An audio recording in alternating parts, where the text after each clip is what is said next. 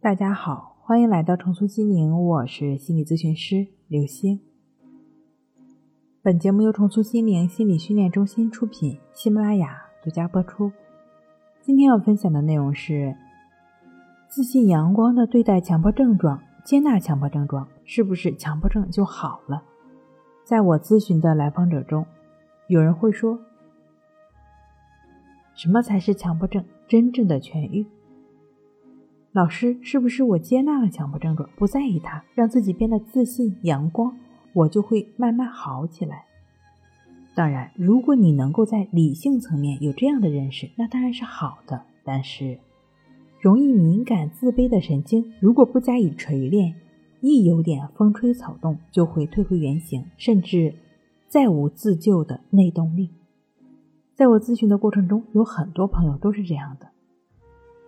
于是呢，我会指导他两个战胜强迫症的方法。第一，感恩。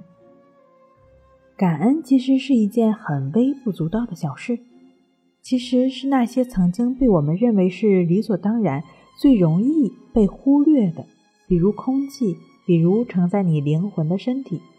恰恰当我们以感恩的心对待他们，真诚的感谢他们时，内心会升起由衷的喜悦。一种内在疗愈的能量。战胜强迫症的第二种方法，正念。正念即觉知，安住当下的心，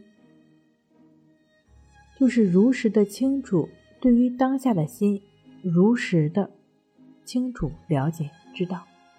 一关系法，通过观察呼吸的方式，心持续在呼吸上的过程。不再对任何想法、感受进一步评判、分析、纠缠、联想。强迫症就是思想固着在一个点上，就跟卡壳了一样。关系法就是一次又一次的帮你把心再回到呼吸上，就只是专注当下的心，不会再做任何无谓的警报。静坐关系法练习，那么你这种积极思维的防火墙也就被逐渐建立起来了。静坐关系法练习需要每天两次，每次。二十分钟去做。第二个是意志法，正念练习意志法，亦是如此的练习。它是关系法在生活中的延伸，通过对经验到的一切，无论是看到、听到、想到、闻到、尝到，只要是引起注意的，都只是加以标记、描述，并在后面加上亦是如此。心就是觉知的，持续标记，自然斩断强迫症状，让心安住当下。自在的生活，